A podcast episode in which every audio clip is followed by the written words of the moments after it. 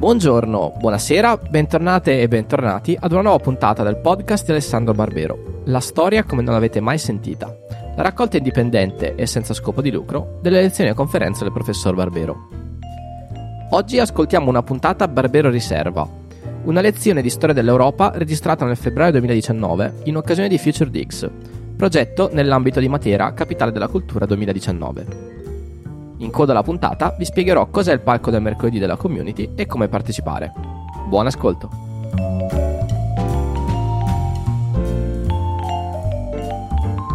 Buongiorno a tutti. Avete riconosciuto il Carlo Martello di Fabrizio De André e Paolo Villaggio, se non sbaglio. Eh, il titolo completo è Carlo Martello ritorna dalla battaglia di Poitiers. E la battaglia di Poitiers è una delle due battaglie che faranno da, da centro al discorso di oggi. Due battaglie di quelle che si considerano di solito battag- due delle battaglie decisive della storia. Eh, parleremo poi anche di cosa vuol dire questo concetto, chi ha inventato e perché questo concetto per cui nella storia ci sarebbero delle battaglie decisive che cambiano la storia del mondo. Due battaglie che hanno a che fare con i confini coi confini dell'impero romano, coi confini della cristianità, coi confini dell'Europa e che hanno a che fare soprattutto con la nascita dell'Europa come un luogo con una sua identità politica e culturale precisa. Perché il punto di partenza è proprio questo. Eh, noi, come dire, potremmo dare per scontato che l'Europa sia sempre esistita e d'altra parte se ci informiamo sul concetto di Europa, vediamo che i greci e i romani ovviamente usavano il termine Europa, però noi, noi europei di oggi rischiamo di fraintendere grossolanamente quello che voleva dire l'Europa per i greci e poi per i romani. Cominciamo dai greci. I greci, più o meno all'inizio del V secolo a.C., del grande secolo della cultura classica greca, cominciano ad avere dei geografi che fra tante cose che raccontano al loro pubblico spiegano anche come è fatto grosso modo il mondo. Il primo geografo importante che dà un'idea di come è fatto il mondo è Ecateo di Mileto, che appunto all'inizio del V secolo, all'epoca delle guerre persiane, spiega ai suoi lettori che il mondo ha il Mediterraneo al centro. E il Mediterraneo quindi divide il mondo in due parti da una parte l'Europa e dall'altra l'Asia, la quale Asia comprende tranquillamente anche tutti quei paesi a sud del Mediterraneo che i greci conoscevano, l'Egitto, la Libia. Dopodiché noi sbaglieremmo di grosso se pensassimo che per Ecateo, nel momento in cui dice c'è l'Europa da una parte e l'Asia dall'altra, lui sottintendesse anche e noi greci siamo europei, neanche per idea.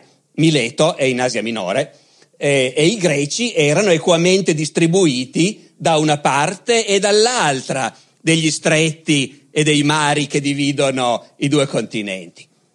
Quindi era un discorso puramente geografico che poi Erodoto, come dire, migliorerà scoprendo che può essere utile distinguere l'Asia e l'Africa.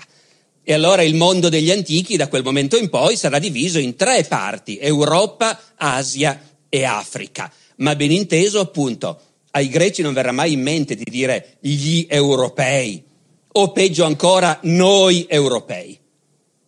Anzi, io tendo a pensare che l'enorme importanza che la civiltà greca acquista nell'antichità dipenda proprio dal fatto che i greci sono lì, a cavallo fra l'Europa e l'Asia.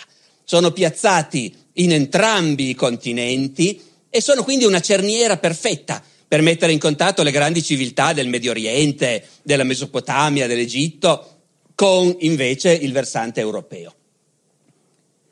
E i romani? Anche l'impero romano non è un impero europeo. Noi anche lì, siccome siamo eredi di secoli di eurocentrismo, rischiamo di sbagliarci. Quello è un impero, come sapete, che va dai confini della Scozia fino ai confini dell'Iran dal Vallo di Adriano fino al Tigri e all'Eufrate.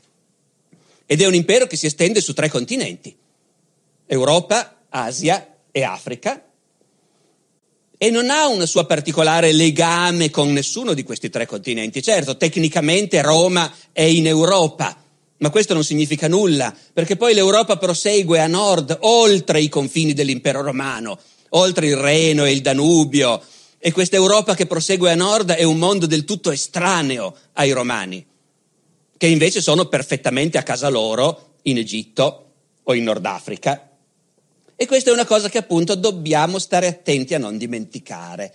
Perché a noi, tutto sommato, sembra abbastanza naturale pensare al Reno come al centro del mondo e, e dobbiamo fare un po' di sforzo per renderci conto che per un romano il Reno era un, un estremo confine del mondo civile, un luogo spiacevolissimo e gelido dove un impiegato, un funzionario romano preferiva evitare di essere trasferito, mentre invece in Egitto uno era perfettamente a casa propria, in luoghi civili, caldi e totalmente greci e romani da tantissimo tempo. A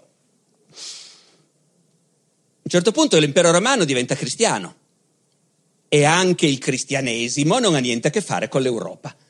Questa è un'altra cosa che io me ne accorgo parlando ai miei studenti, per esempio all'università. Per noi ci vuole un piccolo sforzo per rendercene conto. Sono tutte cose che sappiamo, eh, perché a domanda uno risponde dove è nato il cristianesimo? In quale continente? Eh beh, in Asia, certo. Però che il cristianesimo sia una religione asiatica, detto così, è già un pochino più difficile da accettare. E che il cristianesimo al tempo di Costantino, dell'imperatore che ha messo fine alle persecuzioni e ha cristianizzato l'impero romano, che il cristianesimo fosse una religione diffusissima in Asia Minore, in Egitto, in Libia, in Palestina ovviamente, e che in Italia i cristiani fossero abbastanza pochi e che in Gallia o in Spagna non ce ne fossero quasi per niente ancora all'epoca. Ecco, anche quello non è così facile da accettare. D'altra parte, invece, le elite dirigenti dell'impero romano avevano chiarissima questa cosa che nel loro impero steso, spalmato su tre continenti, Roma non era il posto ideale per governare, era troppo periferica, troppo spostata verso la parte, quella europea, che tutto sommato era la meno importante, la meno ricca, la meno popolosa e da Costantino in poi anche la meno cristiana. Tant'è vero che l'imperatore Costantino decide, come sapete, di spostare la capitale e trova il posto ideale, una città che tecnicamente è ancora in Europa, ma basta prendere una barchetta e sei in Asia. Quello è il nuovo baricentro dell'impero. Dopodiché, dopodiché questo impero romano, greco e romano sarebbe ancora meglio dire, perché la civiltà di quell'impero affonda le sue radici in Grecia. Questo impero romano, greco e romano, cristiano, che da un punto di vista geografico non ha nessun legame particolare con nessun continente perché si spalma su pezzi di tre continenti, a un certo punto attraversa una fase di crisi, quella delle invasioni barbariche, che naturalmente non significano la fine dell'impero romano come noi eurocentrici tenderemmo a dare per scontato. Significano la fine dell'impero romano in Occidente, in Europa l'impero romano, come sapete benissimo, continua tranquillamente, cioè tranquillamente no, fra mille problemi continua a vivere per altri mille anni, che non sono pochissimi. Eh, è quello che noi chiamiamo l'impero bizantino. E lo chiamiamo l'impero bizantino per il fastidio di dover ammettere che fosse invece un impero romano. Così, orientale, balcanico, medio orientale. I romani siamo noi, quelli chiamiamoli in un altro modo, i bizantini. Con il risultato che poi i miei studenti fanno un po' fatica a capire chi sono questi bizantini. Da dove viene questo popolo? Ecco. Allora, le invasioni barbariche sono davvero un punto di partenza per ritagliare nel mondo greco-romano uno spazio che si chiama Europa e che ha un destino diverso dal resto del mondo antico. E le invasioni barbariche cominciano con la battaglia di Adrianopoli. Cominciano con una crisi di confine siamo sul confine orientale dell'impero romano in Europa, il Danubio. Questi confini dell'impero romano noi siamo abituati a considerarli così, per una vecchia immagine tradizionale, come dei confini fortificati, il limes, re, muri e torri e legionari di guardia, sempre in attesa di vedere se arrivano i barbari pronti a respingerli. In realtà non era assolutamente così. L'impero romano non aveva troppa paura dei barbari e non era rinserrato dentro le proprie mura col terrore che potessero arrivare.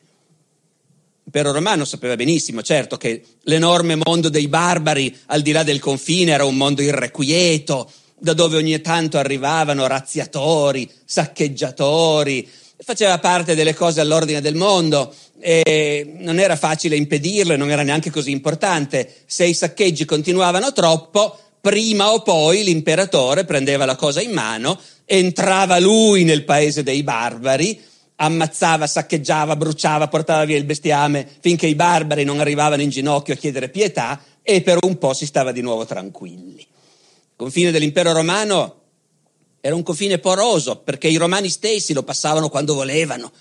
I romani non concepivano il loro confine come qualcosa per cui gli altri stanno fuori e noi stiamo dentro. Semmai gli altri stanno fuori quando noi non li vogliamo lasciare entrare. Noi usciamo quando vogliamo. L'imperatore romano è il padrone del mondo e se decide di andare con le truppe nel barbaricum per qualunque motivo, lo fa senza bisogno di pretesti legali, non riconosce nessuna legittimità, ha nessun potere al di fuori dell'impero. E quanto al far entrare gente, facciamo entrare gente, certo perché no, ne abbiamo bisogno continuamente. L'impero romano per secoli ha bisogno di manodopera. Non in modo sistematico, ma l'impero romano è un impero di squilibri ci sono zone sovrappopolate magari e altre zone invece dove la gente manca. Ci sono momenti dove la popolazione cresce e altri in cui arrivano per esempio epidemie che devastano intere regioni. Il vaiolo al tempo di Marco Aurelio per esempio. Allora, quando in una regione c'è bisogno di manodopera, la soluzione è la facciamo venire da fuori. Ci sono barbari che chiedono di entrare, perché crepano di fame a casa loro, hanno avuto la carestia, sono stati aggrediti da altri barbari e noi li facciamo entrare, certo. L'impero romano per secoli, in particolare da Marco Aurelio in poi, fa continuamente entrare barbari, a condizioni precise. Decidiamo noi cosa vi facciamo fare. Vi mettiamo a lavorare, lavorare la terra, i latifondisti hanno sempre bisogno di coloni, di manodopera, i giovanotti li arruoliamo nell'esercito, diventeranno soldati romani, tutti quanti presto diventerete romani. Una generazione, due, una volta che abbiate perduto, come dire, gli aspetti più vistosi del vostro essere barbari, diventerete romani anche voi. Questa è la prassi normale e l'ideologia ufficiale dell'impero romano per secoli. Certo, i barbari parliamo dei barbari del nord, dei germani che vengono dall'Europa settentrionale, i germani, i goti. La loro integrazione non è facile all'inizio, c'è sempre qualcosina che li marca. Eh, sono alti, biondi, si vede benissimo che sono una razza inferiore e di conseguenza per un po' vengono presi in giro, ma una volta che si sono integrati pienamente non sono più presi in giro, anzi semmai gli si dice, vedi, voi siete proprio la prova che insomma essere barbari o romani è solo questione di testa, ecco, i corpi possono essere diversi, ma chi vuole essere romano lo può diventare. Ed è per questo che quando nel 376 d.C., alla frontiera romana del Danubio, si presentano non singoli gruppi, ma intere tribù, quasi un intero popolo di barbari che vivono al di là della frontiera e chiedono di poter entrare, la cosa non presenta niente di particolarmente strano o nuovo. Questi barbari sono i Goti, che vivono nelle grandi pianure, appunto nelle steppe a nord del Danubio, nell'attuale Romania e Ucraina. E sono gente che i romani conoscono benissimo, sono secoli che coesistono con loro. È una coesistenza a volte difficile, i Goti spesso dichiarano guerra all'impero romano, saccheggiano, entrano, in generale vengono poi sconfitti, ributtati indietro. Quando sono troppo turbolenti sono i romani che per primi entrano nel loro paese a impartire una lezione.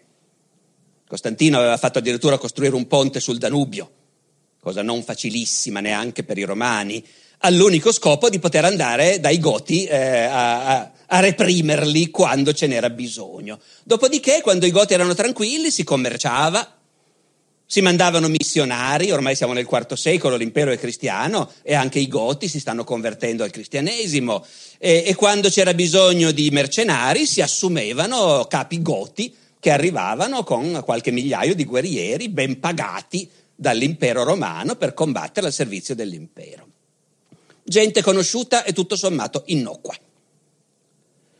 Ora all'improvviso una gran folla di questi goti si presenta alla frontiera del Danubio chiedendo accoglienza nell'impero e raccontano, raccontano che sono stati aggrediti da altri barbari, molto più barbari di loro. Tanto che i Goti, che pure sono guerrieri coraggiosi, di fronte a questi altri barbari non ce l'hanno fatta. Tutti i principi Goti che hanno provato a resistere sono stati spazzati via.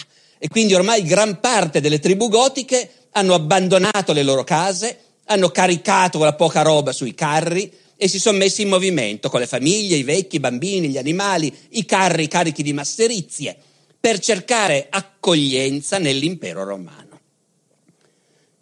I generali romani che comandano sulla frontiera si informano, ma questi altri barbari che vi hanno aggrediti, si è capito chi sono? Sì, si chiamano Unni. Questi Unni i romani finora non li conoscevano granché, però andando in biblioteca trovano che qualche informazione c'è effettivamente. Gli storici antichi ogni tanto ne parlano. Eh, racconta questo Ammiano Marcellino, che è uno dei grandi cronisti romani di quest'epoca, ex militare, che queste cose le ha vissute, lui lo dice proprio, se uno va a vedere in biblioteca, sì, ti dicono che questi unni sono dei barbari ferocissimi, nomadi, cosa che ai romani sembrava particolarmente ripugnante, perché l'attaccamento al proprio luogo d'origine era un pezzo importante della cultura romana. Questi invece sono nomadi, vivono sui carri, fanno il sesso sui carri, nascono sui carri, eh, non sanno dove sono nati in sostanza e per di più questa la ricorderete, ma appunto la racconta per la prima volta Miano Marcellino, si nutrono di bistecche frollate sotto la sella del cavallo. A questo punto i romani dicono, bene, abbiamo capito come mai vi siete spaventati. Effettivamente questi unni sono un nemico temibile. Va bene, possiamo ragionare sulla possibilità di farvi entrare.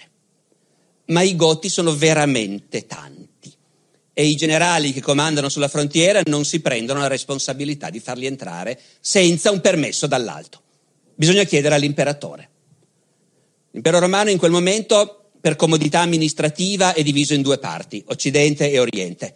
È troppo difficile gestirlo tutto da un unico centro di comando. Quindi bisogna andare dall'imperatore d'Oriente, perché il Danubio è la frontiera europea della parte orientale, che poi si estende all'Asia Minore, alla Siria, alla Palestina, L'imperatore d'Oriente è a 2000 chilometri di lì, sull'altra frontiera, quella con l'Iran, e si prepara a fare la guerra all'Iran. Vecchia ossessione dei governanti occidentali, evidentemente, che non ha mai portato bene, detto fra parentesi, ma comunque l'imperatore Valente, cristiano, ariano peraltro, quindi in lite con altri cristiani cattolici, ma insomma comunque l'imperatore Valente è lì sulla frontiera della Mesopotamia che prepara la guerra contro l'Iran. Gli vengono a raccontare che una folla enorme di Goti si è presentata alla frontiera del Danubio chiedendo accoglienza. Si riunisce il Consiglio dei Ministri e Ammiano Marcellino ci racconta, lui non c'era, però ha provato a immaginare cosa avranno detto, le decisioni che hanno preso le conosce, quindi prova a immaginare cosa avranno detto e devono aver detto, dice Ammiano Marcellino, i ministri dell'imperatore devono avergli detto è la tua fortuna che li manda.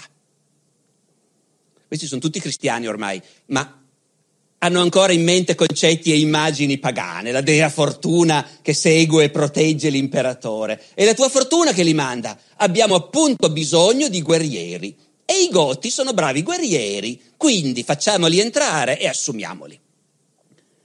Perciò il messaggero ritorna altri duemila chilometri finché non arriva al Danubio. Arrivato al Danubio con l'ordine dell'imperatore Valente di farli entrare, trova che la situazione è diventata un po' drammatica. Perché è passato parecchio tempo, i Goti sono lì accampati sulla riva del Danubio con tutte le loro masserizie, col terrore sempre di sentirsi gli zoccoli dei cavalli degli uni alle spalle, sono molto inquieti e ogni tanto qualche gruppo ha provato a entrare clandestinamente. Ma naturalmente i romani sorvegliano la frontiera e finché non c'è il permesso dell'imperatore non entra nessuno. Quindi quelli che hanno tentato di entrare sono stati respinti, c'è stato qualche scontro, c'è scappato qualche morto. E poi adesso arriva l'ordine dell'imperatore. Li facciamo entrare, come si è fatto tante altre volte con gruppi di barbari che volevano venire a vivere con noi. A sperimentare la felicità romana, come dice una legge imperiale di quell'epoca. Un altro autore che scrive in quell'epoca, un greco, è un Apio, che racconta queste cose dopo che tutto è andato a finire molto male e che quindi ha il senno di poi, racconta anche qualche particolare, tipo e gli ufficiali che fino a quel momento controllavano la frontiera e hanno respinto chi cercava di entrare e hanno fatto qualche morto, sono stati messi sotto inchiesta per abuso di potere. Perché invece adesso l'ordine è questi sono non solo amici, nuovi sudditi. Li facciamo entrare, benissimo. Il ponte di Costantino sul Danubio non c'è più, è crollato da tempo e eh, nessuno è riuscito a ricostruire un altro. Quindi devono passare in barca, in zattera, bisogna traghettarli. Le truppe romane cominciano a requisire barche, a fabbricare zattere e si comincia a traghettare questa gente al di qua della frontiera. Si va avanti per un po'. Il Danubio è in piena tutte queste operazioni avvengono in modo sempre più caotico. Ci sono barche che si rovesciano, gente che affoga, famiglie che rimangono separate, bambini che rimangono senza genitori. Dovete immaginare una popolazione dell'epoca che ha la stessa struttura demografica che hanno oggi i popoli del terzo mondo. Pochi vecchi, tantissimi bambini. Comunque passano, passano, passano ma sono talmente tanti e la situazione è talmente caotica che saltano tutte le regole. La prima regola era passano, li facciamo entrare e ci sono dei segretari con dei tavolini e ognuno che entra lascia il nome e si prende nota di tutto in modo che sappiamo quanta gente entra. Ma la prima cosa che succede è che non si riesce più a tenere il conto, sono troppi.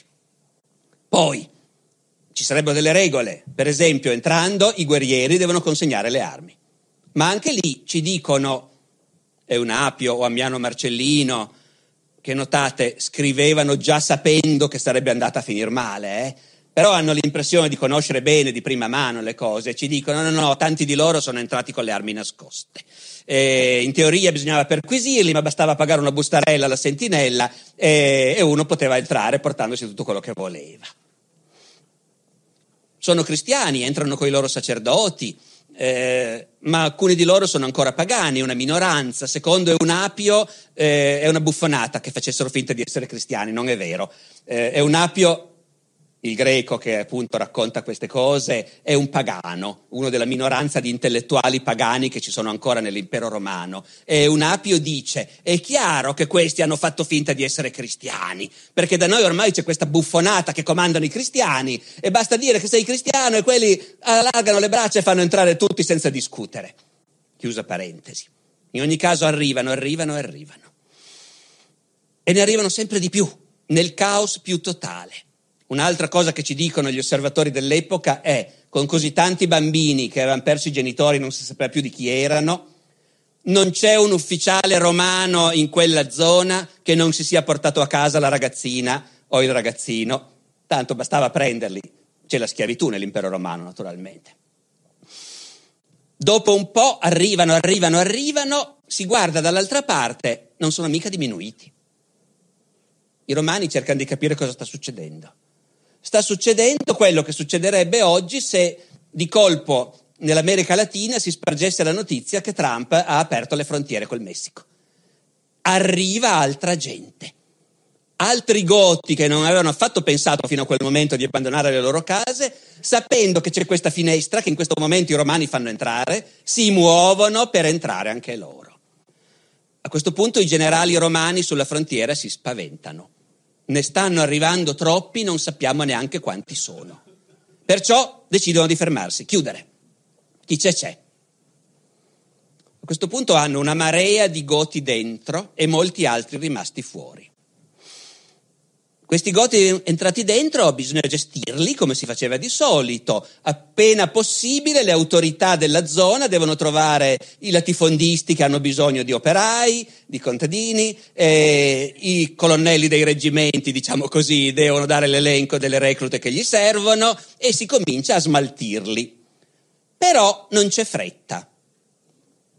Li tengono fermi lì, appena passato il Danubio, in quello che noi oggi chiameremmo un immenso campo profughi e gli osservatori dell'epoca che ci raccontano queste cose ci dicono è chiaro che non avevano nessuna fretta i generali, perché il governo aveva stanziato i fondi per mantenere questi profughi in attesa che fossero sistemati e messi al lavoro. Il governo aveva stanziato i fondi, l'esercito doveva nutrire queste decine di migliaia di persone con razioni militari pagate dallo Stato, ma i generali queste razioni ai profughi le vendevano e si mettevano i soldi in tasca. E quindi era un enorme affare, c'era da guadagnare un sacco di soldi, quindi i generali li hanno tenuti lì il più a lungo possibile. E i goti si erano portati dietro tutto da casa, hanno pagato, hanno dato tutto quello che avevano per nutrirsi. Quando non ce la facevano più, non avevano più niente, hanno cominciato a vendere i bambini, perché anche lì vendere i figli come schiavi nel mondo antico è la risorsa normale di chi, di chi sta morendo di fame. Dice qualcuno, tutti i mercanti di schiavi di tutta la regione si sono precipitati lì, perché lì c'era da fare grossi affari.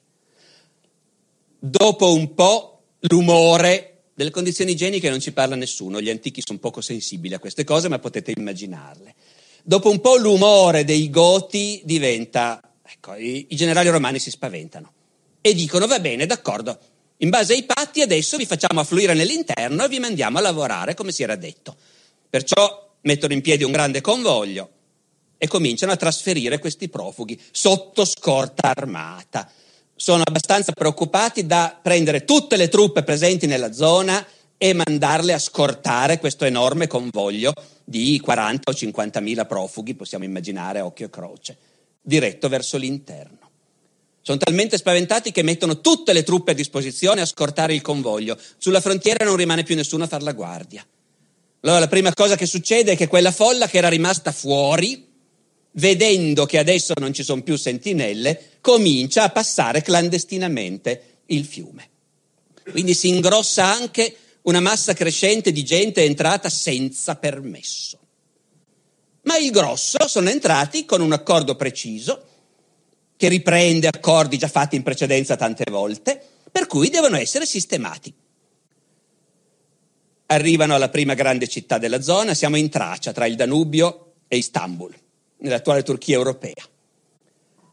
Arrivano nella prima grande città della zona e siccome nell'impero romano ci sono le autonomie locali e ogni città si governa più o meno da sola, eh, questa grande città, Marcianopoli, decide di non far entrare i profughi, perché i cittadini hanno paura, e, e non far entrare neanche i soldati perché in genere i civili nell'impero romano hanno una certa paura anche dei soldati, i quali sono sbrigativi, violenti, prendono, si considerano superiori ai civili. Per di più i soldati sono in gran parte barbari, anche loro, reclutati fra i barbari. Non entra nessuno, entrano solo i capi. Quindi la marea dei profughi si accampa fuori sotto scorta militare, mentre in città entrano solo i generali romani e i capi dei Goti, con i quali per cui diventeranno nuovi sudditi dell'impero romano.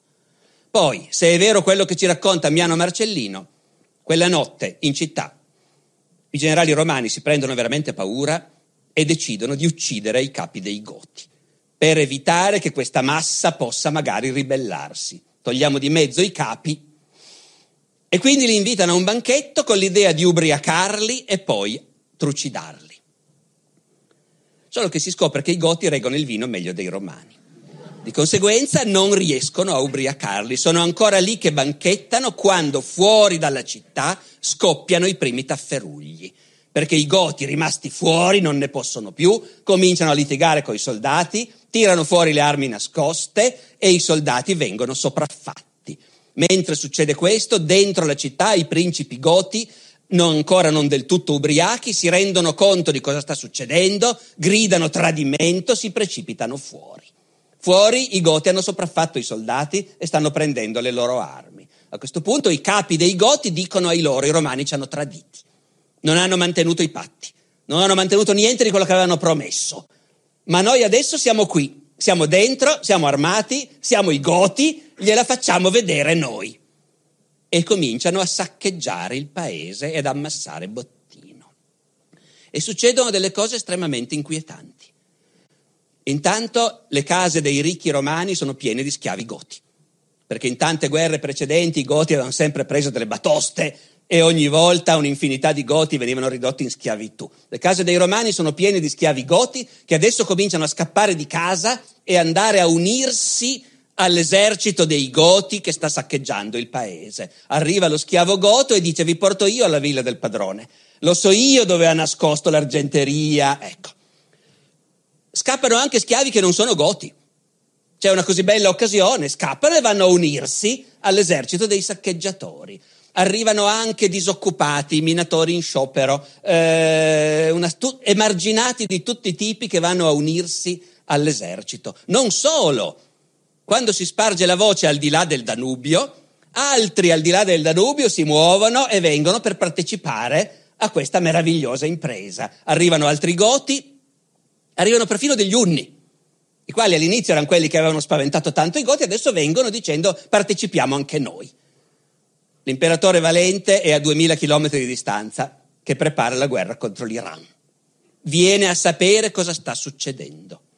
Non ha voglia di perdere tempo con questi quattro straccioni. Manda qualche reparto con qualche generale con l'ordine di spazzarli via. I primi generali romani che affrontano i Goti vengono battuti. Ci vuole un po' di tempo perché avvenga tutto questo. Eh? Nel complesso passano circa due anni, durante i quali i Goti hanno trasformato il saccheggio del paese in un'impresa industriale. Hanno creato dei grandi centri di raccolta del bottino e poi lo trasmettono in grandi convogli al di là del confine del Danubio. Finalmente l'imperatore Valente capisce che deve andarci lui col grosso dell'esercito. Rinuncia alla guerra contro l'Iran, si mette in marcia a piedi naturalmente, dalla Mesopotamia a Costantinopoli, 2000 chilometri, anche lì. Dopo mesi di marcia l'esercito con l'imperatore arriva a Costantinopoli. E lì la situazione è tesissima, perché dalle mura di Costantinopoli si vedono bruciare le ville e i villaggi saccheggiati dai Goti.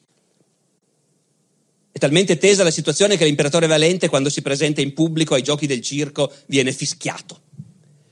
E questo è un pessimo sintomo per un imperatore romano. L'imperatore è eletto a vita, non ha il problema di affrontare le elezioni, è eletto a vita, ma bisogna vedere quanto dura la vita.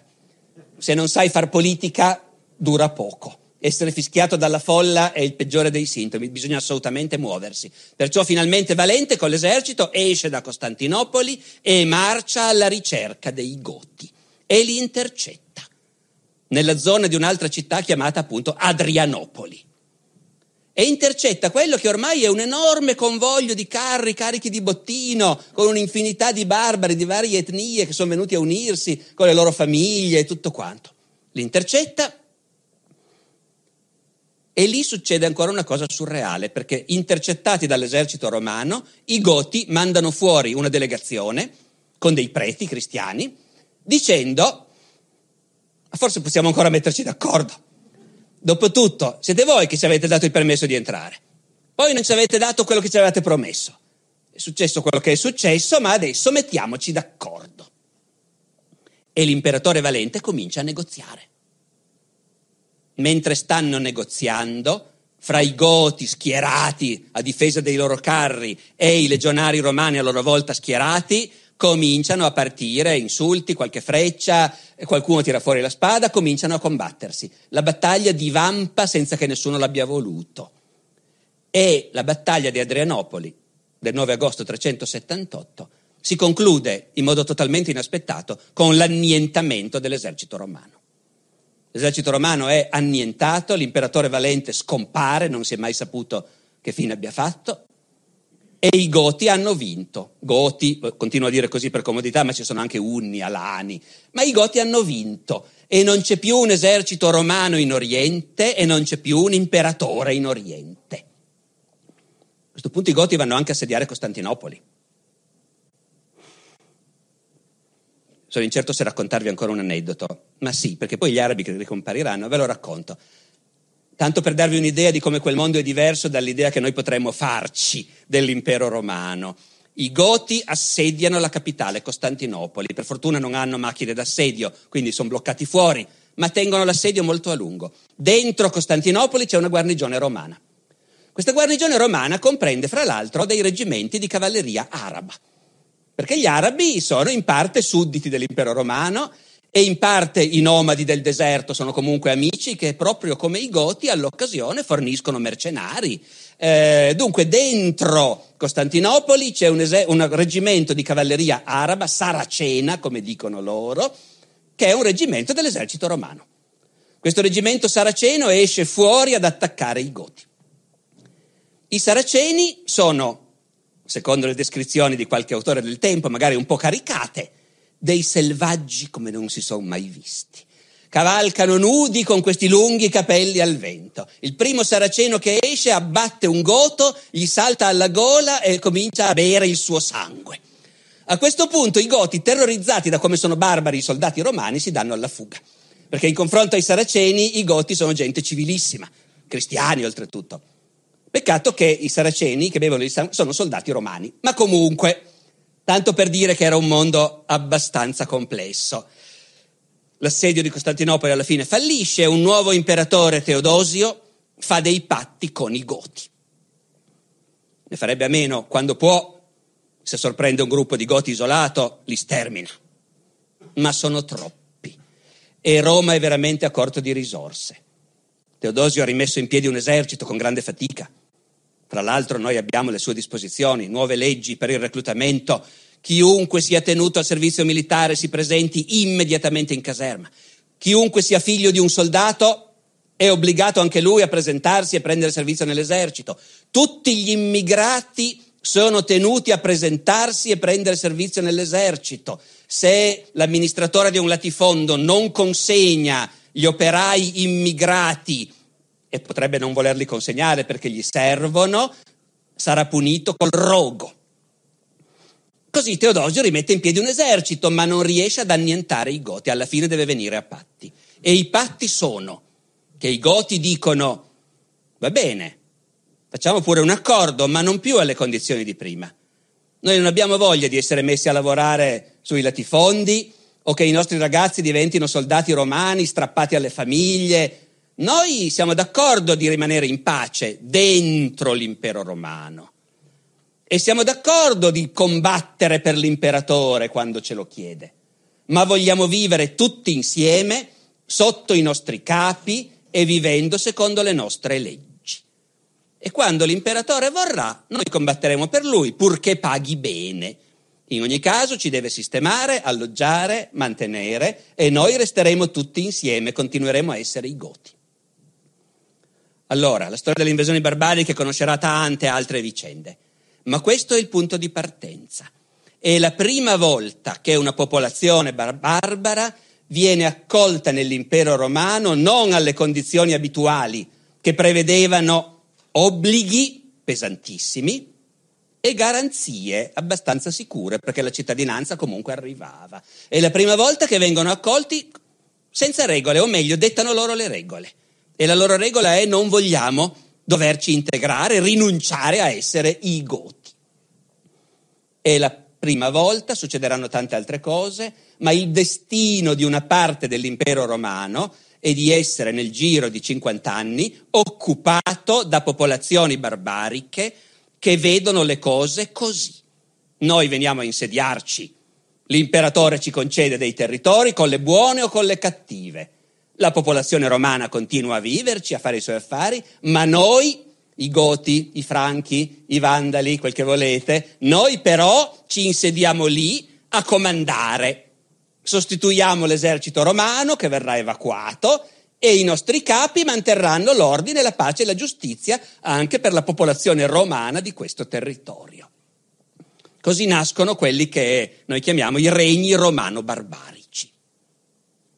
Allora, la cosa importante da aver chiara per il tema che abbiamo oggi, e cioè l'Europa, è questa, che anche se la prima grande invasione, appunto quella dei Goti, è cominciata nell'impero romano d'Oriente, Poi però per una serie di motivi le invasioni spingono verso Occidente. I Goti stessi, il governo dell'impero romano d'Oriente riesce abilmente a convincerli che è meglio andare in Occidente e il governo dell'impero romano d'Occidente è troppo debole per riuscire a evitarlo. Altre invasioni arrivano direttamente dal Reno invece, i Vandali, i Franchi. Morale, nel giro di un secolo Ricordate quella data che si studia a scuola, il 476 d.C., deposizione di Romolo Augustolo. Ultimo imperatore romano, no, ultimo imperatore romano d'Occidente. Nel 476 d.C. ormai l'Italia, la Gallia, la Spagna, il Nord Africa sono governati da re barbari. Non, bisogno, non ha più senso che esista un imperatore romano in Occidente. L'unico imperatore romano è quello d'Oriente che sta a Costantinopoli. Poi anche il Nord Africa verrà poi perso, ma al di là del Nord Africa, quello che conta per noi è che comincia qui per la prima volta una fase della storia che è una fase della storia d'Europa. Finora parlavamo di un'esperienza che è comune a tutto il mondo mediterraneo, essere governati dai romani, essere imbevuti di cultura greca, diventare cristiani, erano tutte cose che avevano investito chi abitava in Gallia come chi abitava in Egitto o chi abitava in Asia Minore. Adesso invece le invasioni barbariche e soprattutto la nascita dei regni romano-barbarici è un fenomeno che riguarda solo l'Europa. Per la prima volta quel pezzo di mondo ha una sua storia separata da quella del mondo mediterraneo.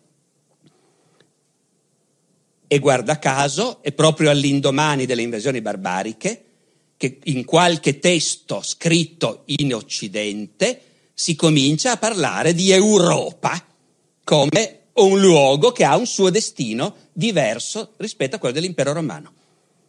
Siamo alla fine del VI secolo, Papa Gregorio Magno. Papa Gregorio Magno da Roma. Roma è uno di quei pezzetti d'Italia che non sono mai stati conquistati dai Longobardi diversamente dal resto d'Italia, quasi tutta, compresa la Basilicata, che è stata completamente popolata dai Longobardi. Invece Roma è libera, non è stata invasa, tecnicamente fa ancora parte dell'impero, dell'unico impero che resta, quello d'Oriente. Però le relazioni con l'impero d'Oriente sono difficili, Roma è isolata, è sperduta nell'estremo occidente, vista da Costantinopoli. A un certo punto a Costantinopoli il patriarca di Costantinopoli decide di assumere il titolo di patriarca universale. A Roma Papa Gregorio Magno ci rimane malissimo. E scrive all'imperatore Maurizio per lamentarsi di questo fatto che il patriarca di Costantinopoli abbia assunto il titolo di universale. E in questa lettera Papa Gregorio Magno dice all'imperatore non dimenticatevi di noi non dimenticatevi, e qui cito, dell'Europa asservita al diritto dei barbari. È la prima volta che emerge l'idea che l'Europa è un pezzo dell'impero romano che ha avuto un destino diverso dal resto dell'impero. E non è un caso, evidentemente, perché in quello stesso momento San Colombano, per esempio, che viene dall'estremo occidente, dall'Irlanda, San Colombano in quegli stessi anni, rivolgendosi a Papa Gregorio Magno, lo saluta con l'appellativo di fiore augusto di tutta l'Europa. Di nuovo, non del mondo e neanche della cristianità, ma di tutta l'Europa. E quando poi verrà un altro Papa, Bonifacio IV, inizio VII secolo, sempre San Colombano si rivolge a Papa Bonifacio chiamandolo capo di tutte le chiese d'Europa. Quindi, in altre parole, almeno il clero che poi comprende più o meno tutti quelli che sono abituati a leggere, scrivere, pensare, eh, almeno il clero in Occidente ha percepito che ormai l'Europa è un pezzo di mondo con una sua identità e un suo destino. Dopodiché questo mondo, sia il mondo romano e cristiano d'Oriente, che ormai parla solo greco, sia il mondo occupato dai barbari in Europa, deve affrontare una nuova minaccia. E sono gli arabi, naturalmente. Le invasioni degli arabi che avvengono proprio nel VII secolo poco dopo l'epoca di Gregorio Magno e di San Colombano. Le invasioni degli arabi significano di nuovo un cambiamento impressionante della mappa del mondo, perché si mangiano un grosso pezzo dell'impero romano d'Oriente e tra l'altro tutti i luoghi che erano la culla della cristianità, la Palestina, l'Egitto, Antiochia, Gerusalemme, Alessandria d'Egitto, le grandi metropoli cristiane del mondo romano. Gli arabi si mangiano tutto il Medio Oriente, si mangiano il Nord Africa, si mangiano anche un pezzo dell'Europa asservita ai barbari, cioè la Spagna. Abbattono un regno romano barbarico, quello dei Goti. A questo punto gli arabi si trovano di fronte a un mondo, quello greco-romano, di cui assorbono con piacere la cultura, la tecnologia, la scienza e, e, peraltro dal loro punto di vista, anche dal loro punto di vista, Europa, Africa, eh, non hanno alcun senso questi concetti. L'impero arabo è anche lui un impero che si estende su tre continenti. Da un lato confina con la Cina e dall'altro confina ai Pirenei con il regno franco. Arrivati in Europa, in Spagna, affacciati ai Pirenei, gli arabi, che sono curiosi, cominciano a farsi un'idea dei popoli che vivono lì. Quelli che noi ormai potremmo chiamare i popoli d'Europa, gli arabi dicono semplicemente i popoli del nord, o meglio, i popoli del sole pallido, i popoli che vivono in quei luoghi dove sembra assurdo che uno possa voler vivere. Fa freddo, nel X secolo il geografo arabo Massoudi scrive, non cito la lettera, sto parafrasando, questi popoli vivono in un luogo assurdo, il sole è pallido, c'è umidità, nevica, fa un freddo cane. È chiaro che quelli che vivono lì sono condizionati da questo clima invivibile. Perciò i popoli del sole pallido sono grandi e grossi, eh, rozzi, ignoranti, freddi e torpidi, i loro cervelli non funzionano perché, chiaro, stando al freddo non possono funzionare, sono stupidi. Eh, e infatti questa rimarrà l'opinione dominante dei geografi arabi che provano a raccontare al loro pubblico a Cordova o a Palermo che gente sono questi abitanti dell'Occidente. Si tratta di popoli che Allah, forte e potente, ha contrassegnato con la violenza e l'ignoranza e nel loro insieme con l'ostilità e l'ingiustizia. Un altro storico arabo, un po' più tardi, questo veramente nota un altro dettaglio che lascia stupefatti gli arabi. Parlano 25 lingue diverse. Nessun popolo è in grado di intendere la lingua di alcuno degli altri. E rispetto a un impero arabo dove appunto da Samarcanda a Cordova si parla la stessa lingua, evidentemente è una cosa un po' scioccante. Dopodiché gli arabi si spingono anche oltre i Pirenei, perché fermarsi lì? Abbiamo davanti questi popoli del freddo, torpidi e rozzi, anche se forse non è interessante conquistare il loro paese, però intanto andiamo a prendere quel che c'è di buono. Le scorrerie arabe al di là dei Pirenei sono costanti. Non c'è, ripeto, nessuna informazione sul fatto che volessero estendere oltre le conquiste. Paesi del genere non meritano di essere conquistati. Però però hanno ricche chiese, monasteri pieni di tesori e quindi ogni tanto lanciamo qualche scorreria oltre i Pirenei. È proprio in occasione di una di queste scorrerie oltre i Pirenei che viene combattuta la battaglia di Poitiers nel 732 d.C., che è diventata nella memoria dell'Occidente l'altra grande battaglia decisiva che ha plasmato le sorti del mondo. La battaglia di Poitiers avviene perché una, dalla Spagna è stata lanciata una grande scorreria. Al comando del comandante in capo, il Wali di Al-Andalus, il governatore della Spagna, Abderrahman. Abderrahman alla testa di un esercito si inoltra in Gallia con l'idea di saccheggiare il più possibile. Davanti a lui c'è il capo dei Franchi. Non è il re, quella di Paolo Villaggio e Fabrizio De André è una licenza poetica, eh, Re Carlo che torna dalla guerra non era Re Carlo, era soltanto il primo ministro e il comandante militare del Regno Franco, ma suo figlio Pipino usurperà ben presto il regno e diventerà il vero e legittimo re, quindi non è così grave la confusione. Carlo Martello, maestro di palazzo è il termine tecnico dei Franchi, raduna un esercito per affrontare questa scorreria in grande stile capeggiata dal Wali di Al-Andalus. Carlo Martello si chiama così perché Carl è un nome della sua famiglia e del suo popolo che vuol dire forte, coraggioso. E si chiama Martello, non si sa esattamente perché. Secondo qualcuno, per le sue vittorie militari che l'hanno fatto paragonare a Marte, quindi un piccolo Marte. Ma in realtà i cronisti medievali la pensavano diversamente. È proprio un martello.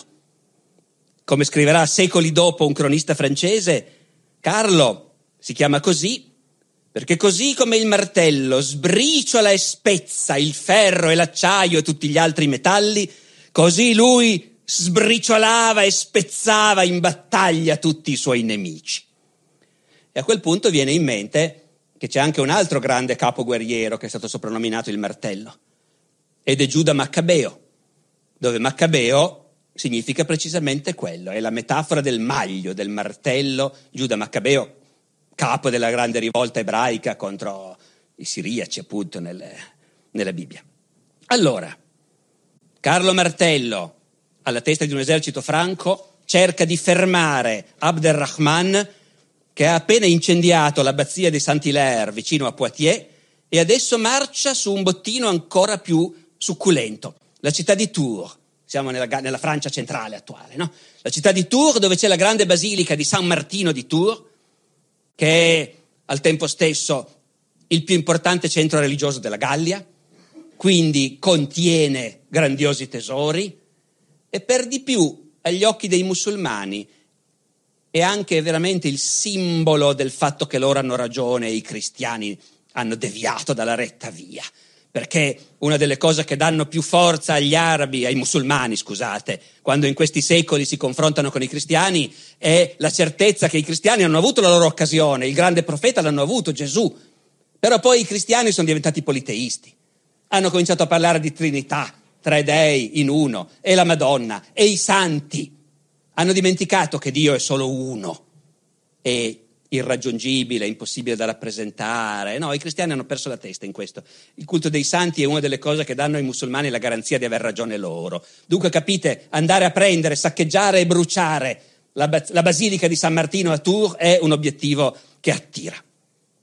E lì, sulla grande strada romana che collega Poitiers a Tours, i franchi sbarrano la strada. E viene combattuta la battaglia di Poitiers e l'esercito arabo viene sconfitto viene sconfitto così sanguinosamente che i cronisti arabi che raccontano questa battaglia la, la chiamano Balaat Shuada, la strada dei martiri, perché c'è la strada romana, la stricata appunto, su cui si è combattuto, e tanti, tanti musulmani hanno trovato lì il martirio, fra gli altri Abd al-Rahman, che trovò la morte del martire in paese nemico, nel mese di Ramadan dell'anno 114. Tra l'altro notate che popolo giovane, erano nel loro anno 114. Perché vi sto raccontando della battaglia di Poitiers? Primo, perché il principale cronista dell'epoca che racconta questa battaglia, che è un cronista spagnolo, un cristiano, che vive nella Spagna sotto dominio arabo, cosa normalissima, perché nella Spagna sotto dominio arabo la maggioranza della popolazione è rimasta cristiana e ha il suo clero, i suoi monaci, i suoi vescovi che funzionano in modo del tutto regolare. Questo cronista cristiano che scrive in latino una cronaca alla metà dell'ottavo secolo, cronista anonimo, racconta la battaglia di Poitiers e la racconta così. Prima racconta dell'immenso esercito che Abderrahman ha condotto al di là dei Pirenei superando le montagne dei Baschi, calpestando i monti come se fossero pianura, come un esercito di cavallette, no? immenso. E poi racconta il cronista spagnolo, hanno trovato di fronte a loro Carlo, il capo dei Franchi, bellicoso, esperto di guerra, e di fronte all'assalto della cavalleria degli arabi, i Franchi, e qui il cronista li chiama gentes septentrionales. Questi uomini del nord sono rimasti fermi, hanno sbarrato la strada, sono rimasti fermi in difesa, dice il cronista con un'immagine che poi è piaciuta enormemente agli storici nostri dell'Ottocento, come un muro di ghiaccio. Sono rimasti fermi lì come un muro di ghiaccio contro cui si è infranta la carica degli arabi. E qui vedete che l'immagine comunque è quella di un uomo che vive nel mondo musulmano e nel mondo arabo e che percepisce questi del nord come li percepiscono gli arabi, freddi, torpidi, ma capaci di star fermi. Sono uomini di ghiaccio anche loro, vivendo in quei paesi del nord. E poi, e poi il cronista dice, finita la battaglia con la disfatta degli arabi, in realtà, in realtà non tutti erano stati uccisi gli arabi e, e perciò sono tutti andati a dormire, ciascuno nel suo accampamento, e il mattino dopo, dice il cronista, gli europei si sono spinti fino all'accampamento degli arabi e lo hanno trovato vuoto perché gli erano fuggiti via e finisce lì. Ma dice gli europei. Ora, questa, sto dicendo con troppa enfasi, è una roba incredibile. Nessuno ha mai detto gli europei. È la prima volta nella storia che in latino europenses compare questa parola per indicare una popolazione. Sono gli uomini del nord, sono i franchi, il cronista andaluso lo sa, eh, usa entrambe queste espressioni, ma poi gli viene da chiamarli gli europei. Questa battaglia non è stata uno scherzo, è stata una battaglia importante in cui è morto il governatore della Spagna e un'infinità di guerrieri hanno trovato il martirio ed è la battaglia che proietta Carlo Martello ai vertici dell'immaginario dei suoi contemporanei, per cui gli sarà poi facile ai suoi discendenti, al figlio Pipino, al nipote Carlo Magno, che è lui, fra l'altro, quello che vedete lì nell'immagine, verosimilmente è lui, anche se non siamo sicurissimi permetterà appunto a Pipino il Breve di usurpare il regno franco e a Carlo Magno di diventare imperatore. La gloria di Carlo Martello è all'origine di tutto questo. Ma la cosa più interessante in realtà è che la battaglia di Poitiers diventa nella memoria europea il momento in cui è stato salvato il mondo. Ci mette un po' eh, per guadagnare questo status, perché nel, all'epoca la battaglia sì viene ricordata, celebrata, ogni tanto qualche cronista dire, ci aggiunge un po' di colore, come il cronista romano, l'autore del Liber, che, che è il continuatore della grande cronaca dei papi, che si chiama il Liber Pontificalis, il quale racconta come questi malvagi musulmani infedeli sono stati sconfitti e hanno lasciato sul campo 375.000 morti contro 1.500 franchi. Ma in generale i cronisti medievali ricordano questa battaglia, ma non sono così entusiasti, non hanno l'abitudine di pensare che le battaglie possano segnare la storia del mondo. Dopotutto una battaglia lo decide Dio chi deve vincere. Invece nell'età moderna Poitiers viene riscoperta. Viene riscoperta e a partire dal 600 si comincia a dire, eh no però pensate cosa sarebbe successo se vincevano gli arabi. Una volta che questa idea, pensate cosa sarebbe successo se vincevano loro, entra in circolo nella cultura europea, non c'è più limite. François Mézeray, storico francese del Seicento, i franchi di Carlo Martello, liberatori del genere umano. Voltaire, siamo agli illuministi settecenteschi, Voltaire nell'Essai sur les mœurs, senza Carlo Martello la Francia diventava una provincia musulmana. Gibbon, grande storico del mondo romano, dell'antichità romana, grande storico inglese, anche lui del Settecento, illuminista. La battaglia di Poitiers è l'avvenimento che ha fatto sfuggire la Gran Bretagna e la Gallia, i nostri vicini, al Corano. Senza Carlo Martello, forse oggi l'interpretazione del Corano sarebbe insegnata nelle scuole di Oxford e i suoi pulpiti dimostrerebbero a un popolo circonciso la santità e la verità della rivelazione di Maometto. Bisogna dire, il 6 e il 700 sono un'epoca veramente moderna, in cui c'è anche chi è capace di dire il contrario dei luoghi comuni. Mentre la maggior parte degli autori si sfogano con questi luoghi comuni sulle cose terribili che sarebbero successe se avessero vinto i musulmani, c'è anche un autore come il cardinale de Retz, grande memorialista francese del Seicento, che dice ma che peccato che non abbiano vinto loro. È un cardinale, notate, eh? I saraceni di Spagna potevano far nascere in Francia il gusto delle scienze e delle arti. Carlo Martello li ha sterminati a Poitiers. E l'unico risultato di questa battaglia è stato il rafforzamento della sua potenza. Ma nell'Ottocento ci saranno pochi come il cardinale Dorez. In generale si continua a dire si trattava della salvezza della Francia, anzi di tutta l'Europa cristiana. Schlegel in Germania, filosofo ottocentesco.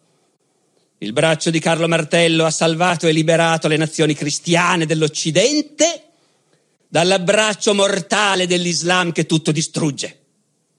Mi piace, mi sembra di attualità tutto questo. Ehm, uno storico inglese, Arnold, 1840, no, americano, americano, 1846. La vittoria di Carlo Martello a Poitiers è una di quelle liberazioni fondamentali che hanno influenzato per secoli la felicità dell'umanità. E finalmente a metà Ottocento, uno storico inglese inventa una cosa che piace moltissimo. Le 15 battaglie decisive della storia del mondo.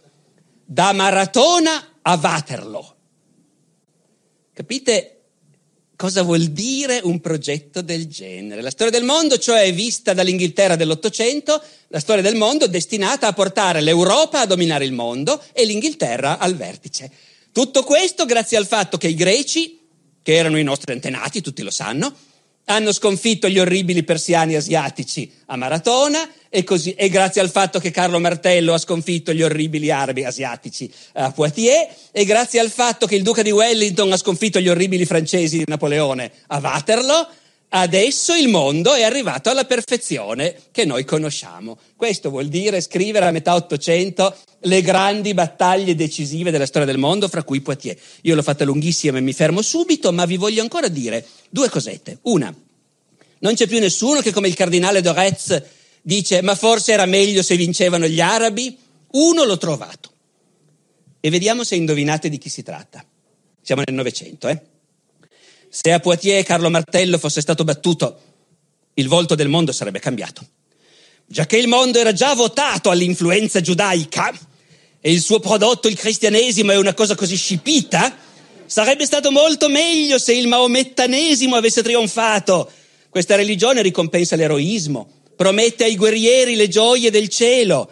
Animati da un tale spirito, i germani avrebbero conquistato il mondo.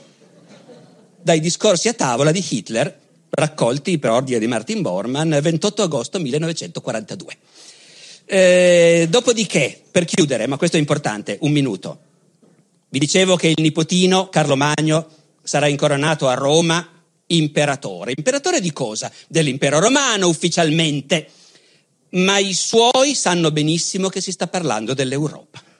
Già nel 775 un prete irlandese, sempre gli irlandesi, che da occidente vedono le cose in modo un po' diverso, ovviamente, loro stanno nell'estremo occidente. Un prete irlandese scrive a Carlo Magno, che è ancora solo re dei Franchi, tu sei l'onore e la gloria del regno d'Europa. Il grande collaboratore di Carlo Magno, Alcuino, inglese, anche lui.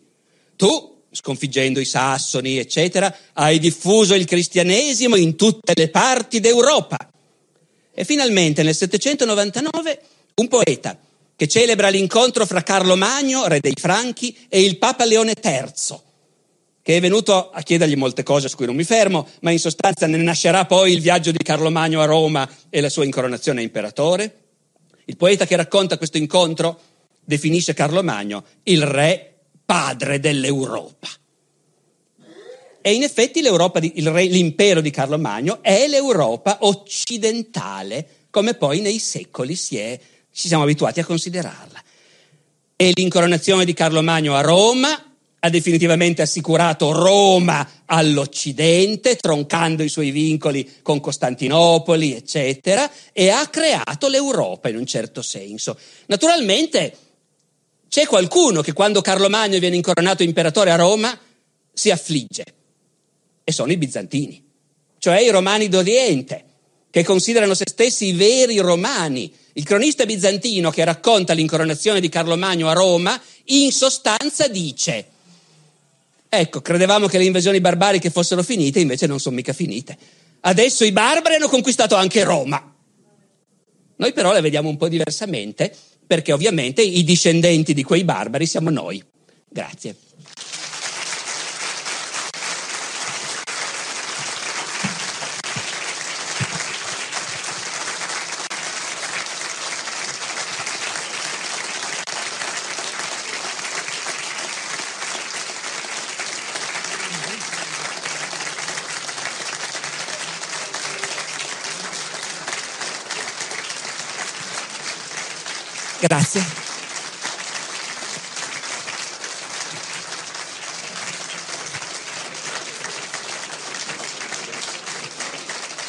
Ci concediamo. Grazie a tutti. Ci concediamo qualche altro minuto per le domande perché, come ho detto all'inizio, ci seguono in streaming da tantissime parti e quindi abbiamo raccolto, hanno raccolto naturalmente le persone dello staff, domande dal blog dei giovani di Matera 2019 e quindi alterneremo queste domande con altre domande che arriveranno dal pubblico e che eccezionalmente raccoglierà l'amministratore delegato dell'editore La Terza che è Alessandro La Terza. Quindi grazie. Allora, il microfono.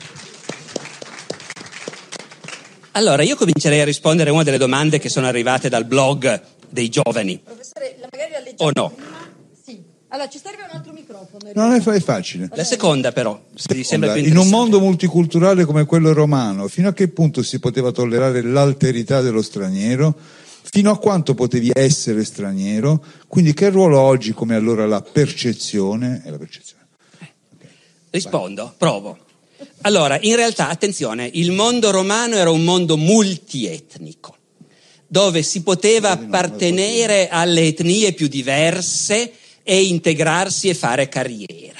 Eh, c'è a un certo punto nel- tra il primo e il secondo secolo, sotto Adriano e Traiano, c'è un importantissimo generale romano, Lusio Quieto, eh, generale, governatore di province, eccetera, che è un berbero del Nord Africa, con tutti i tratti somatici dei berberi del Nord Africa, e ciò non gli impedisce di essere un altissimo militare e funzionario romano.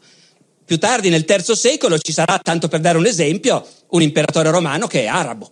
Visto che abbiamo parlato di arabi, ricordiamolo, Filippo, l'Arabo, il quale si chiama Filippo, segno che è un arabo che parla greco, e tuttavia è imperatore romano e tutti sanno che è arabo. Quindi quello è un mondo multietnico, ma non è multiculturale. Cultura ce n'è una sola, ed è la cultura greca adottata anche dai romani che eccezionalmente si può, come dire, svolgere in due lingue, in greco o in latino, ma è sempre la stessa cultura, ha le stesse basi filosofiche, intellettuali e proprio il fatto che il mondo è multietnico, ma non è multiculturale, è la chiave che usano i romani per assorbire e integrare gli altri. È una cosa paragonabile al modello francese, diciamo così su cui è successo oggi si può avere qualche dubbio, ma il modello francese certamente è sempre stato siete tutti francesi. Purché vogliate essere francesi e parliate francese, allora non ci interessa se siete magrebini, portoghesi, ebrei, lituani, diventate tutti francesi. Così facevano i romani e in questo senso appunto l'alterità dello straniero sì, era tollerata, ma era una condizione di inferiorità. Finché eri straniero eri barbaro. I romani non hanno inventato loro questa bella cosa di dividere il mondo fra noi e i barbari, l'hanno inventata i greci. E dal punto di vista dei greci anche i romani erano barbari naturalmente. Ma quando poi i romani hanno conquistato la Grecia, i greci hanno accettato un piccolo compromesso. Modifichiamo la nozione di barbaro. È barbaro chi non è greco né romano. Dopodiché essere barbaro, tu potevi essere barbaro e potevi anche stare nell'impero restando barbaro, se proprio volevi continuare a non assimilarti, a essere un poveraccio, spregevole, eh, che non avrebbe mai fatto carriera, però la nonna continua a cucinare i piatti di casa tua e si rifiuta di imparare il latino, però rimanevi un poveraccio, mentre appena decidevi di adottare l'unica cultura vera accettata, allora potevi integrarti. E oggi? E oggi, eh, no, dunque, ruolo, che ruolo ha oggi come allora la percezione? Ma certo, io citavo prima il fatto che i barbari sono alti e biondi e quindi chiaramente inferiori, ma ci sono lettere di padri della Chiesa che in corrispondenza con un generale romano, che però è goto di origine magari, e la corrispondenza è una corrispondenza d'affari tra un arcivescovo e un generale per raccomandare qualcuno per un appalto, chiaramente, ecco. Però, siccome si scrive in stile fiorito, l'arcivescovo scrive al generale: Tu sei la dimostrazione, cito a memoria, appunto, che essere romano o barbaro non è questione dell'anima, ma solo del corpo. Le differenze dei corpi ci sono, ma non contano niente. E un altro padre della Chiesa, scrivendo a un altro generale romano, se non sbaglio un franco questa volta come etnia, gli dice, sì, tu sei, sei un franco per origine, ma sei un greco da tutti i punti di vista. Ormai nella parte orientale dell'impero romano essere greci o essere romani è la stessa cosa. Sei greco, sei dei nostri. Ecco, quello è normale allora. Oggi noi siamo un po' in mezzo a un guado, secondo me, perché da un lato siamo molto migliori dei romani e nella nostra cultura magari non nell'opinione pubblica profonda, ma nella nostra cultura ormai si è affermata l'idea che non è vero che c'è un'unica civiltà e tutte le altre sono inferiori e se vengono cancellate è meglio. Noi abbiamo imparato a apprezzare, almeno in teoria e fino a ieri, anche civiltà, culture, cucine, diver- religioni diverse dalla nostra. Questa è una gran bella cosa, ma ci priva anche di quello strumento formidabile che aveva il mondo greco-romano per assimilare gli altri, che consisteva nel dire una volta che hai acquisito la nostra cultura, sei dei nostri perché è l'unica cosa che conta. Quindi noi siamo un po' alla ricerca di un modello, secondo me. Prendiamo una domanda di qua. Allora, regola di ingaggio è una domanda. C'è qualcuno che vuole fare una domanda al professore? Che come vedete risponde largamente. Una di qua. Vi siete giocati la domanda? Velocemente, rispetto alla modernità, qual è il periodo dell'antichità, del mondo antico, che oggi trova più riscontri? Eh, guardi, i riscontri possono essere tanti, eh, non in blocco. Per esempio, quando io guardo, adesso non succede più spesso, dieci anni fa, vi ricorderete, non potevi accendere il telegiornale senza vedere un generale americano che faceva una conferenza stampa dall'Iraq o dall'Afghanistan. Questi generali americani erano di solito giapponesi, filippini, giamaicani, messicani, con visi e cognomi chiaramente giapponesi o messicani, tuttavia erano generali americani. E a me è venuto in mente allora, e l'ho sempre pensato, che in effetti gli Stati Uniti assomigliano all'impero romano. Sono cioè un mondo incredibilmente multietnico, però con un'identità molto forte, eh, e con un esercito che è, e questo è veramente simile, mondo, nel mondo romano l'esercito era il modo normale per assimilarsi. Se eri ricco e raccomandato ti davano la cittadinanza personale, ma se eri uno qualunque, il modo per diventare romano e far dimenticare che eri un barbaro era il servizio militare. Ti facevi i tuoi 25 anni di servizio militare e all'uscita eri automaticamente cittadino romano. Quando ho scoperto che l'esercito degli Stati Uniti in un paese che periodicamente picchia sui clandestini, sui senza permesso, eccetera, assume chiunque senza chiedergli le carte. E quindi l'immigrato senza permesso, che non troverebbe mai un lavoro legale negli Stati Uniti, però può fare il, il, il soldato, eh, mi sono detto che effettivamente c'è una somiglianza vistosa. Ecco. Però, appunto, sono pezzi di analogie, non c'è mai un'epoca che in blocco a me verrebbe in mente una, lunga, un'altra analogia che è invece con il VI-VII secolo, quando ti accorgi che tra gli intellettuali la capacità di ragionare in modo logico, in, di in concatenare pensieri logicamente strutturati, anziché parlare solo per analogie, per immagini, per propaganda, diminuisce. Ogni tanto a me sembra che anche noi stiamo vivendo un'epoca di quel genere in cui nel discorso pubblico, ma anche intellettuale purtroppo, ma soprattutto politico, la logica, la coerenza non hanno nessuna importanza e invece contano le associazioni, la forza della fermata. Ecco lì ogni tanto mi viene da dire siamo nel VII secolo, che non è stata una grande epoca da molti punti di vista, ecco, in genere. Ah, ora, Alessandro, rimaniamo su questa lunghezza d'onda per prendere la domanda del blog che di fatto chiede se è possibile un parallelismo tra la crisi del mondo romano partita con Adrianopoli e anche con il tema della vittoria cristiana di Poitiers. In realtà lasciamo perdere Poitiers e Adrianopoli. Il tema, per non parlare un'ora, è in che misura è possibile stabilire, no perché la domanda è grande, allora, no, dei parallelismi perché è un tema molto delicato. Brevemente, voi provate a immaginare un mondo ricco, strutturato, con una sua economia che garantisce a tutti un certo livello di benessere o comunque la, so- la sopravvivenza. Eh, e fuori popolazioni numerosissime che vivono peggio, che non hanno le stesse garanzie, le stesse tutele, sono più esposti alla fame, alla guerra, all'insicurezza e perciò desiderano spesso abbandonare i luoghi dove vivono e venire a vivere dentro quel mondo ricco e protetto.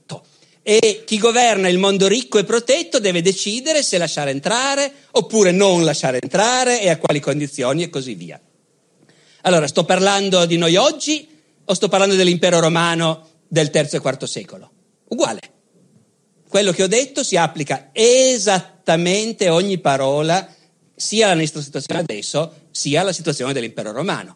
Poi da lì in poi cominciano le differenze, di cui non parlerò perché mi ha esortato a essere breve. C'è in questo settore? No, ma vai, Metti il microfono sì, così. sì, sì, sì, sì. L'Italia che fine ha fatto in questo frangente, in questo periodo di cui stiamo parlando l'Italia e se c'è qualcosa con la Basilicata in qualche modo? Dal quarto secolo all'ottavo. No, allora, questa è precisamente un'epoca in cui l'Italia non ha più senso come espressione geografica o politica. L'Italia ha avuto una sua unità Lui, sì. per un certo periodo nel- nel- sotto l'impero romano. Eh, ce n'è voluto, eh? Eh, noi rischiamo sempre l'anacronismo, ci dimentichiamo che ancora nel primo secolo Cristo gli abitanti dell'Italia del nord erano galli agli occhi dei romani, barbari sottomessi, i cui capi si potevano civilizzare, diventavano cittadini romani, magari c'è qualche caso, si tingevano i capelli di nero per non far vedere che erano troppo biondi e quindi selvaggi, ma soltanto nel corso del primo secolo a.C. la Gallia cisalpina ha avuto la cittadinanza romana e anche allora, anche al tempo di Cesare e di Augusto, quando uno arrivava nella pianura padana e arrivava ai piedi delle Alpi, aveva la sensazione che lì finiva l'Italia.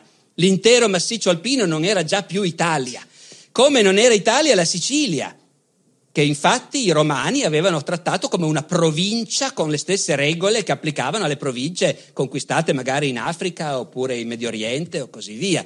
Poi col tempo, per un po', sotto l'impero romano, l'Italia nel suo insieme assume un'identità legata esclusivamente al fatto che il governo la vuole privilegiare. Eh, tutti gli italici hanno la cittadinanza romana e la- l'Italia è gestita con dei privilegi fiscali che non spettano al resto del paese, dell'impero.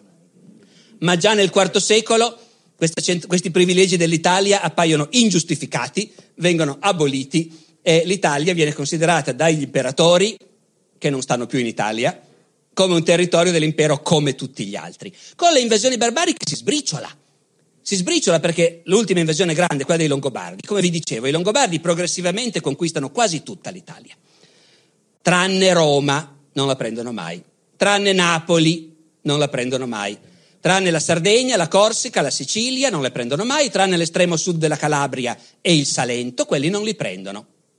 La Basilicata sì, se Dio vuole. La Basilicata fa parte di quel grosso pezzo prevalente d'Italia che è Longobarda. Tanto che quando l'impero bizantino a un certo punto riconquista un pezzo di Calabria e di Basilicata e ci stabilisce una sua provincia, questa provincia, le province dell'impero bizantino si chiamavano Temi e quella che viene costituita dopo questa riconquista, siamo nel X secolo mi pare, si chiama il tema dei Longobardi, perché gli abitanti che i bizantini hanno trovato conquistando questi luoghi sono Longobardi. Eh, essere Longobardi vuol dire che la popolazione locale romana col tempo si è fatta longobarda. Perché una delle cose che si imparano appunto con la storia è che le identità etniche si possono acquisire molto facilmente. Se tu cominci a seguire certe regole matrimoniali che sono tipiche dei Longobardi, dopo, i tuoi figli saranno Longobardi, non ci vuole niente. Quindi effettivamente nell'Italia di quell'epoca c'è un grosso pezzo che è longobardo, però ci sono altri pezzi che sono bizantini, altri pezzi occupati poi dagli arabi come la Sicilia e quindi in quell'epoca lì effettivamente l'Italia come come espressione non ha, non ha molto senso. Ecco. Quindi la notizia è che, eh, siccome come è noto Lombardia viene da, Longobardia, siete tutti lombardi. Eh, eh, mi spiace dirlo, ma è così. Eh, sai, anche a me che sono piemontese non è che mi fa Prendete tanto questa piacere notizia come anche noi siamo lombardi, però... Credo che dobbiamo mm, No, ma chiudere. guarda, sto scherzando perché sembra così lontano. E poi appunto, come dire, Manzoni ci ha abituato a pensare ai Longobardi, alti e biondi, ma non era così. Nei secoli, a cavallo dell'anno 1000, gli abitanti dell'Italia, tranne dove i Longobardi non sono mai arrivati, si considerano Longobardi e sono chiamati Longobardi dagli altri. Va bene. Allora, noi ringraziamo il professor Alessandro Barbero, vorrei che gli faceste tutti quanti un applauso ancora. Grazie. Grazie Io- per aver ascoltato questa puntata del podcast di Alessandro Barbero. Nella descrizione dell'episodio trovate il link alla pubblicazione originale su YouTube. Questo mercoledì, come ogni mercoledì, ci sarà alle 21 il palco del mercoledì della community. Cos'è il palco del mercoledì? È un'occasione per la community degli ascoltatori del podcast di ritrovarsi per chiacchierare dell'ultima puntata, ma anche di temi di attualità, storia e cultura più o meno collegati alla puntata della settimana. Per farvi un esempio, mercoledì scorso una linguista ha risposto a tantissime domande e curiosità sulla lingua russa, a corollario della puntata su Anna Akhmatova. Per partecipare al palco è sufficiente seguire il link in descrizione barberopodcast.it slash community dove ci sono le istruzioni passo passo per accedere, naturalmente in maniera gratuita, alla community. La musica è come sempre il George Street Shuffle di Kevin MacLeod in Competech.com pubblicato su licenza Creative Commons CC BY 4.0. Ci sentiamo la settimana prossima con una nuova puntata del podcast Alessandro Barbero. Ciao!